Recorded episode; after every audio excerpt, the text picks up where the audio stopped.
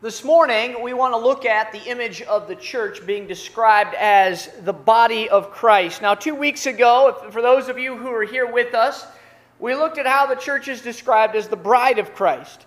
That Jesus Christ, in a sense, has proposed to the church that he has said, "You are the one that I want to ride off into the sunset of happily ever after with." And we get to play a part in that. That Jesus Christ passionately loves his church, and so we're calling each other to passionately love the church as well. Now, this week, we want to deal with a picture of the church being the body of Christ. And for most of you, this is not a new concept. It's one that you have heard if you spent any kind of significant time in Christian circles. In doing this, we want to focus our time this morning on just one simple verse. It's found in Ephesians chapter four and verse sixteen. And so if you have a Bible with you this morning, I want to invite you to join me or you're in that Bible or on your favorite Bible app in the book of Ephesians and chapter four. Ephesians chapter four. And so as you're opening your Bibles to Ephesians chapter four, let me just say this. That Jesus Christ is alive and well today. That Christ's power is active in the world today. And get this, whatever Christ is doing in the world today, he is doing through the church. It is the center and the primary channel uh, for his earthly activity. And that's why this image of the body of Christ is become so significant to us. If Jesus Christ is touching the poor, he is touching the poor through the hands of the church. Unless, of course, the, the church drops the ball and some other Christian institution has to do it. If he is embracing the orphan, it's through the church. If he is transforming the culture with the gospel, it is through the church. If he is holding back the kingdom of darkness with his blazing kingdom of light, he is doing it through the church. His body is the means by which he is accomplishing his purposes here on this earth, and that is profound. That is exciting. My goal this morning is to encourage you to reevaluate your view of the church, particularly of the local church. And so what we're going to do today is we're going to read this verse. We're going to break it down into phrases, talk about it a little bit, and then hopefully draw some relevant application for those of us who are here and a part of the church this morning. And so we're in Ephesians chapter four and verse sixteen, and the Apostle Paul is writing to this church in Ephesus. He's talking about Jesus Christ being the head of the church, and here is what he says. From whom, from Jesus, from whom the whole body, joined and held together by every joint with which it is equipped, when each part is working properly, makes the body grow so that it builds itself up in love. Let's make a few preliminary observations as we enter into this passage here. So here's the first thing. The Apostle Paul does not accidentally construct this sentence. He is very intentional, he is very purposeful as he writes this sentence the way that he does. And what he is doing is he's writing this sentence in order of priority, in order of importance. And so what we see him doing is first, he talks about the head, and then he talks about the whole body, and then he talks about the parts of the body. Because that is the order in which we ought to think about the church. And so he says, from whom. And the whom that's being referred to here is none other than Jesus Christ himself. And the Apostle Paul is saying, listen, Jesus Christ is the head out of which the body called the church flows. He is the source of whatever life stuff is in the church. Over the last couple of months, uh, we have been quoting Second Peter chapter one and verse three quite a bit. Because of Vacation Bible School, because of uh, even Sunday school starting up now. And so Second Peter one three says this, his divine power has given us everything required for life and godliness through the knowledge of him who called us by his own glory and goodness. That, that because of our connection to Jesus Christ, we have everything that we need. That He is the one who gives the church what it needs to grow up in maturity and grow out in effectiveness, which is the goal of the church. Christ is the source of the church.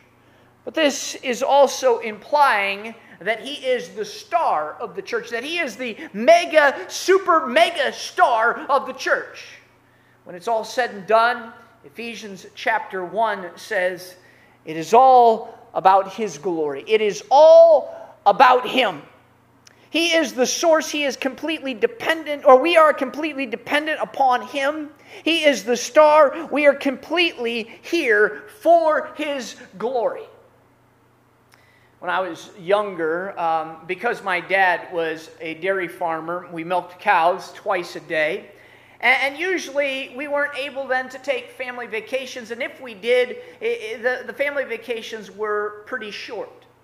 And uh, we certainly didn't go very far from the farm, because if anything happened, we had to come back and make sure that uh, things did get taken care of. But I remember on two separate occasions traveling by car with my family to Niagara Falls in Ontario, Canada, one of the top uh, tourist destinations in the world, a, a captivating spectacle. These falls are breathtaking in their power, breathtaking in their beauty, a sight to behold. At particular times of the day, this incredible curtain of water becomes a screen, becomes a backdrop for the most beautifully spectacular rainbow shows on the continent. It's just incredible. Now, I know that Niagara Falls is part of the Niagara River, but if you were to pull me aside and if you were to ask me what the source of the Niagara River was or is, what it flows out of, I would probably have to think about it a little bit. I'd probably scratch my head and have to admit to you, I really don't know. I, I, I don't know. I, I, I may have known at one time, I may have been told at one time that the that where the Niagara River flows out of, but I really don't remember what it was. All I know is that Niagara Falls is spectacular. It is powerful. It makes a lot of fun, cool noises. I am clearly more enamored by the spectacle than I am by its source. Don't get me wrong. The Church of Jesus Christ is the single most spectacular entity in all of creation. It is the screen upon which Jesus Christ is casting vivid images of His glory, His splendor, His wisdom, not only for the world, but also for the celestial beings, for the evil minions who would peer in on the affairs of man, not only to see, but to stand in awe. The church is the greatest supernatural wonder in the universe, but if we ever scratch our heads, pause, and ponder when asked where our source is, we have begun a dangerous self-decapitation, a spiral towards ineffectiveness and idolatry, because we have now dared to define the church from the neck down. From the youngest to the oldest person in this church, it must be made very clear that we are here for His glory. No, no one should ever think that we are here because it's somehow about the music, or it's about the nice people, or it's about uh, all of our friends, or it's about the preaching or something like that. No, it is about the head, Jesus Christ. It is about His agenda. It is about His glory in the church. When we here at Saint Paul's Bible Church say that we exist because we love Jesus, because we want to bring glory and honor to Him, we don't want that to just be vain and empty utterances that are just meaningless words coming out of our mouths. We want to give everything that we have. We want to expend ourselves in showing Him as the star of the show. He is the head. We are the body. It is all about Him. Are you okay with that? Paul appropriately starts with Christ because He is the source we ought to be enamored with. Without Him, there is no such spectacle as the church. And I pray that this body will become increasingly obsessed with the glory and the renown of our risen head from the leadership on down. Paul goes on and he says, from whom the whole body, from Jesus Christ the head, comes this living entity, this living organism, this body called the church. Now this phrase, the whole body, is interesting. And I want to just make a couple of observations here about this. Here's the first. When the New Testament talks about the church being the body of Christ, it almost always is referring to the local church, the local community of believers with appointed leaders serving in their biblical roles. The New Testament almost never uses the term the body of Christ to speak of the universal church, all of the believers in the world. It never refers to the body of Christ as some random gathering of believers someplace in this world. And this is really important here to understand this today, because there is this growing ideology that has been around for many years that suddenly is devaluing the significance of the local church. And it sounds something like this. Listen, you know, we're all a part of the universal church, and so Uh, why not gather together as believers, and we're going to call ourselves the body of Christ? I mean, after all, the, these organized churches, these they're so political, they're so polarizing, they're so um, institutionalized. Why don't we just get rid of all of those things that have to do with the local church, and let's just hang out as Christians?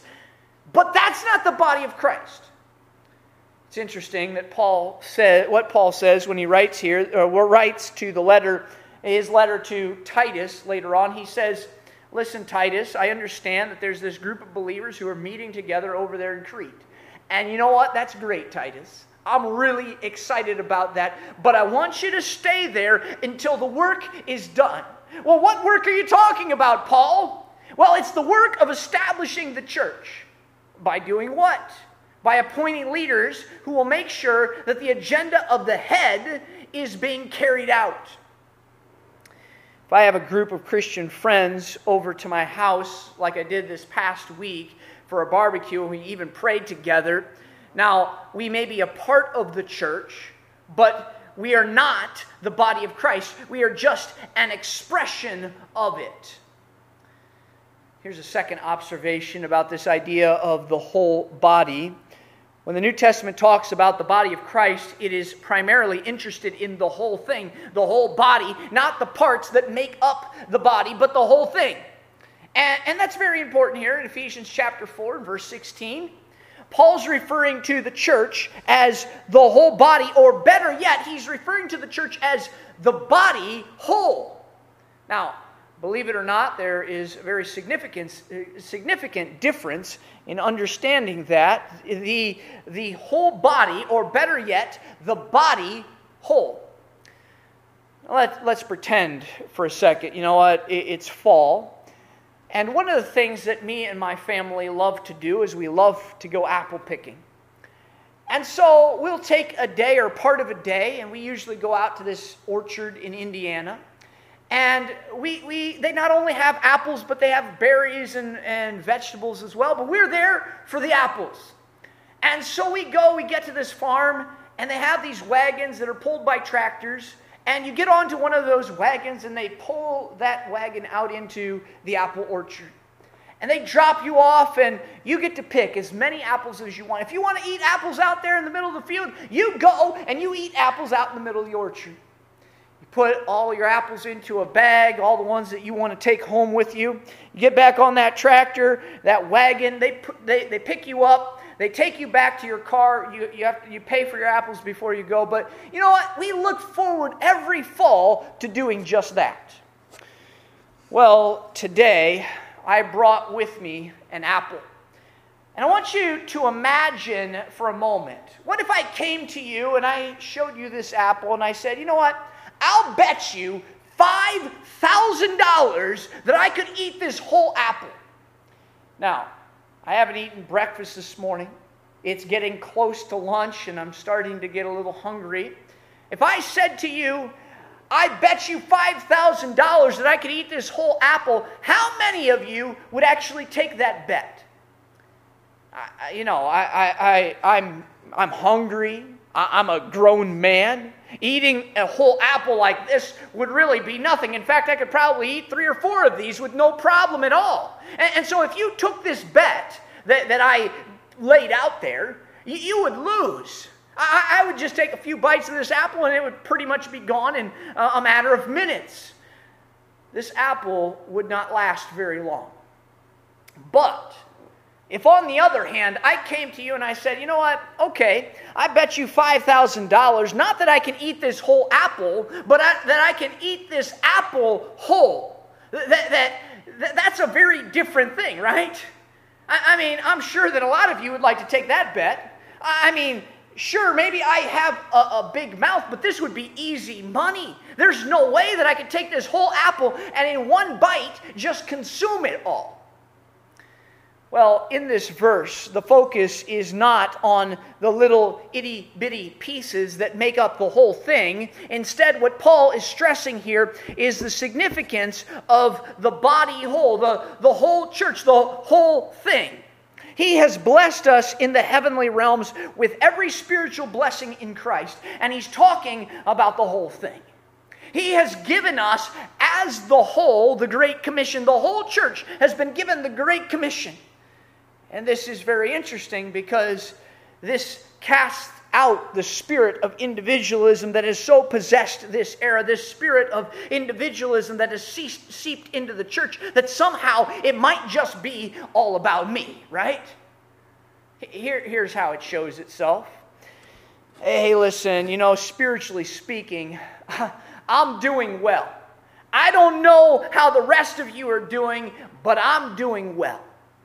All I know is that, you know what, I'm sharing the gospel with my coworkers and in my community. I don't know how the rest of you are doing at sharing the gospel, but me, I'm a renegade evangelist. I fly alone. I share the gospel. Hey, you know, my marriage is doing well. I don't know about the rest of y'all, but, but I'm doing good. When we talk about the body of Christ, we have got to grow to become concerned with the well-being of the whole thing. The whole thing is always more important than the sum of its parts. Is that how you think of the church? Is your primary concern the well-being of the whole thing? Or are you just concerned about your own little bite-sized piece? Are you more concerned about that than you are about the whole thing? By the way, I'm convinced that the enemy prowls around looking for little bite-sized churches to prey upon. A bunch of impressive parts with no concern for the whole. Disunited, everybody doing their own thing, scattered away from each other. The enemy looks at all that and says, wow, this is good. I mean, this is going to be really easy to get them. This is going to be really easy to uh, pull them away and, and, and take care of them. Some of us need to come back, back down to earth this morning. Some of us need to hear this. Some of us need to take a little bit of offense to this. It is not about you. It's about the glory of the head, and then it's about the well-being of the whole thing. Are you okay with that? Do you value the church as a whole? The Apostle Paul goes on, from whom, from him, our head, our source, the star, the whole body emerges, and it's joined and held together by every supporting ligament. Uh, Paul now shifts the focus here. He begins talking about the individual parts of the body and how they contribute to the well-being of the whole. And here's what he is saying. When you become a believer, and then you become a part of the church, you are spiritually and organically joined and fused together with the other members of the body. This body, the body of Christ, isn't just haphazardly thrown together. It is carefully woven and held together in a way that is not designed to be separated or severed. And when Paul uses this idea of supporting ligaments, he's saying that the body is held together by what it is that you bring to the table.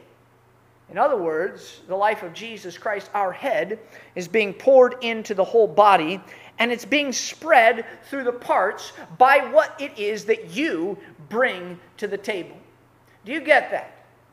That that how Christ has made you is necessary for the body here to remain healthy as a whole. It is necessary. As each member remains connected to the body, it is held together and the body begins to experience heaven's nutrients, and you can see it grow. I want you to think about the people around you once, the people who are sitting next to you, the people here in this sanctuary, here in this room.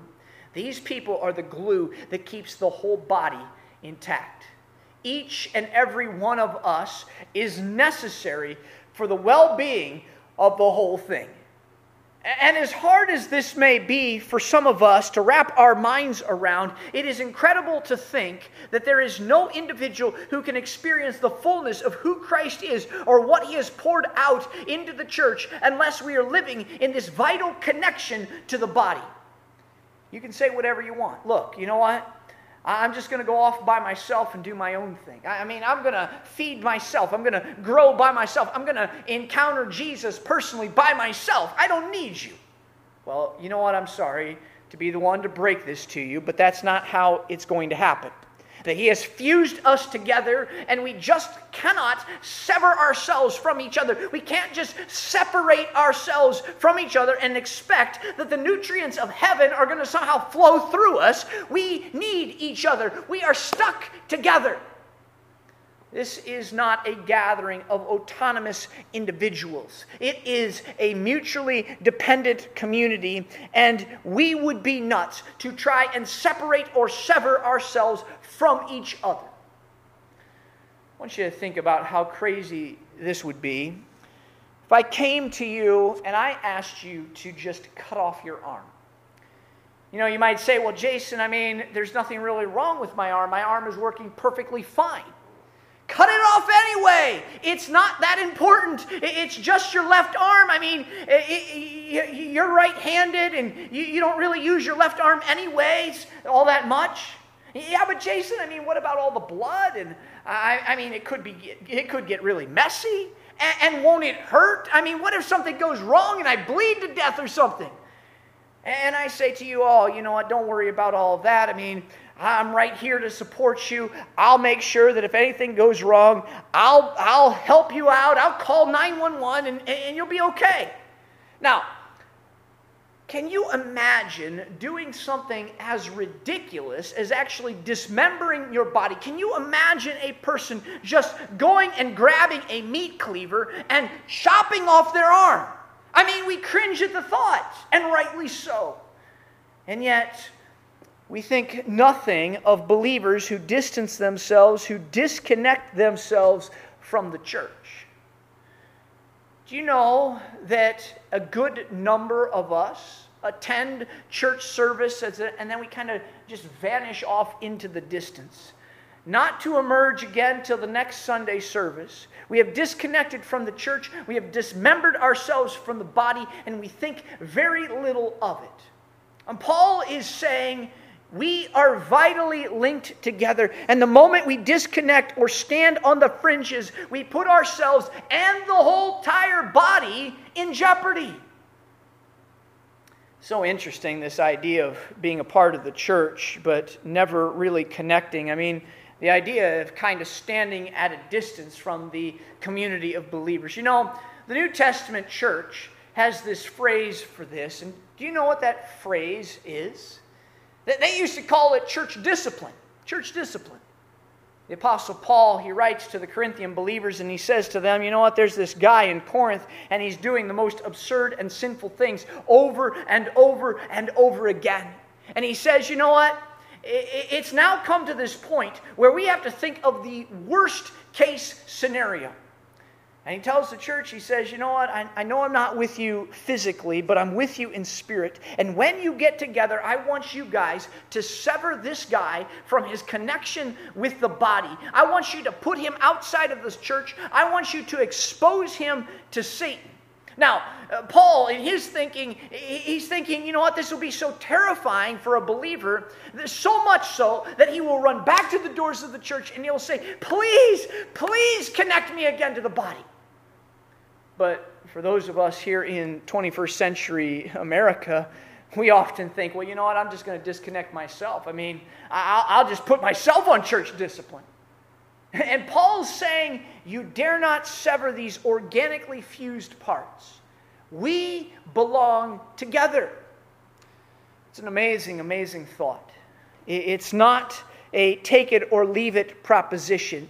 It's not that we just go to church together. It's not just that we uh, that, that we uh, have this distant coexistence with each other. It's that we are inseparably fused. We belong together. And so I ask you this morning, are you connected? Are you plugged in? Are you performing some kind of dis- self-dismemberment with yourself? Are you developing meaningful relationships with the saints? Are you experiencing Christ more fully, drinking in the holy sap of heaven as you connect with other believers? We need each other. We really do need each other. The Apostle Paul goes on and he adds this last phrase. He says that the church grows and builds itself up when each part is working properly. Now, I find this amazing because God could have said, you know what, he could have just gone, boom, the church is mature now. But that's not what he did. He said, you know what, I'm going to design things in such a way that the maturity of the church rests on, in many ways, each individual's willingness to do their work, to play their part. This is such a simple statement, but I, I'm convinced that we need to be reminded of this over and over again. I know that I do. Ephesians chapter two and verse ten says, "For we are his workmanship, created in Christ Jesus for good works, which God prepared beforehand that we should walk in them." But he not only prepared us to do good works, Ephesians chapter four and verse seven says, "But grace was given to each one of us according to the measure of Christ's gift." And so he designed us to work, and then he equipped us to actually do what it is that he called us to do. And Paul has already told the Ephesians that every Christian has been equipped to work. Every Christian has been designed to work. Every believer has a spiritual gift that is theirs to use in order to minister to the body, and that the body whole would grow into maturity. I want you to hear this loud and clear. There is no believer in all of history who is left out of getting a spiritual gift. There is no gift shortage. And now Paul is saying, use your gift because the maturity of the church depends upon it. Why is it that so many of us don't use our gifts? Well, I think that there are a couple of reasons that come to my mind right away. There's probably more, but there's at least two reasons that believers don't use their spiritual gift for the maturing of the church. I think one reason might be ignorance. Now, I'm not talking about that, that people are ignorant people or that they're rude or inconsiderate or anything like that, but ignorant in the sense that people are just unaware. They, they simply don't know. If we were to poll people as they walked out of the church service uh, this morning, we asked people to be honest, and we said, you know what, do you believe that you have been given a spiritual gift that you can use for the sake of the church? I think that probably most people would say, yeah, absolutely. Well, what is it? I, I don't know, but I know that the football game's on and I got to get to that. My suspicion is that a number of us would say, you know what? I have no idea. I don't, uh, I don't know what my gift is. No one ever showed me. No one ever told me what it was. Or maybe some people might even say, you know what, I look around at all these other people, they obviously have these gifts. They know what their gifts are. It's clear that they have gifts, but I'm not really sure if I have a gift. Or maybe other people might say, spiritual gifts, I mean, what are those? I mean, I've never really been good at anything. Are you telling me that somehow there is a use for a person like me in the cosmic agenda of Jesus Christ? And I'm saying, along with the, the Apostle Paul, that's exactly right. That's exactly the way it is. Brothers, sisters, You have God's divine grace gift, a necessary part to play in God's cosmic agenda. And now Paul is saying, are you playing your part? Ignorance might be one reason. Another reason, a more tragic reason, I think, is just indifference.